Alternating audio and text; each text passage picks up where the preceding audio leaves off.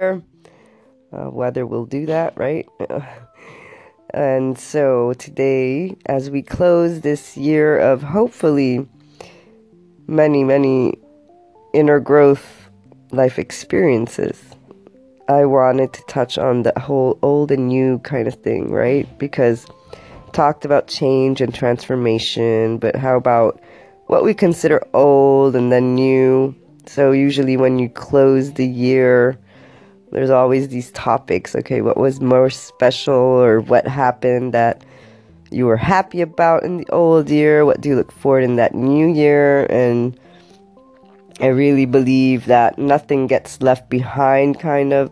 There are specific life moments from a year, from every day, though, correct? And and every day, those moments actually come with you. So they become old, but they technically live on because you've taken in that day's lesson, that day's emotion, that day's energy, and and you then transform it. And this kind of gets philosophical because obviously there are those who can say, well, you know, once it transforms, you've you've lost it. But do you really lose the foundation of something? Do you really lose the building blocks that make up something? So even though a life experience or a year may become old, it is still a part of you and therefore it kind of lives on, right? And and by bringing that old with you into awareness potentially, you actually can appreciate it. And I'm not saying to live in the past, right? Because it's good to live in the now.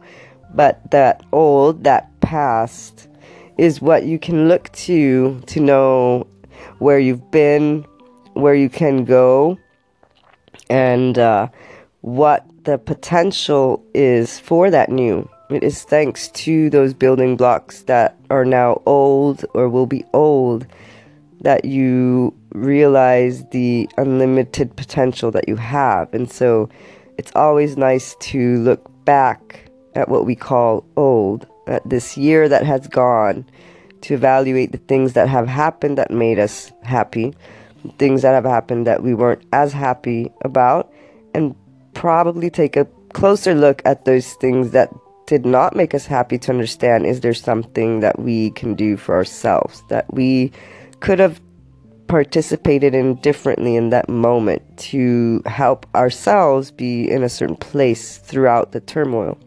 And I, I always say this because I talk to people about these topics, obviously, and, and see those reactions and and hear the comments. And, and it's always interesting because there's a stop in a sense when you say to someone your problem can can vanish. You know the, the, the answer is well no it still exists. It's still a problem. But the truth is it is that way of seeing something that changes it for you and there's no way to really express it and have someone help someone believe it until they, through their old, quote unquote, through the years gone and the building blocks, are able to finally at some point see it for themselves. It is part of the process of life, probably.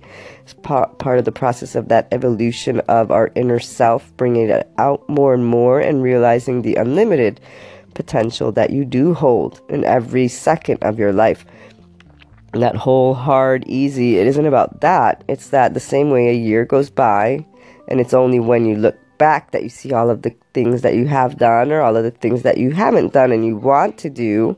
It's the same idea. It's looking at the whole that allows you to see the bigger quote unquote impact and difference and significance. But as you live it day to day, it seems something so normal, something so quote unquote futile. Nothing is futile really, but that taking for granted, which, right? So thanks to awareness we can actually appreciate every moment that then becomes an old moment, but that isn't really old because it carries on with us in the new.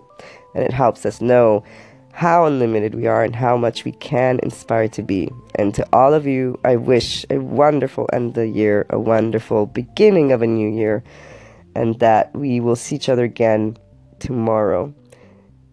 Call on in or find me on Twitter.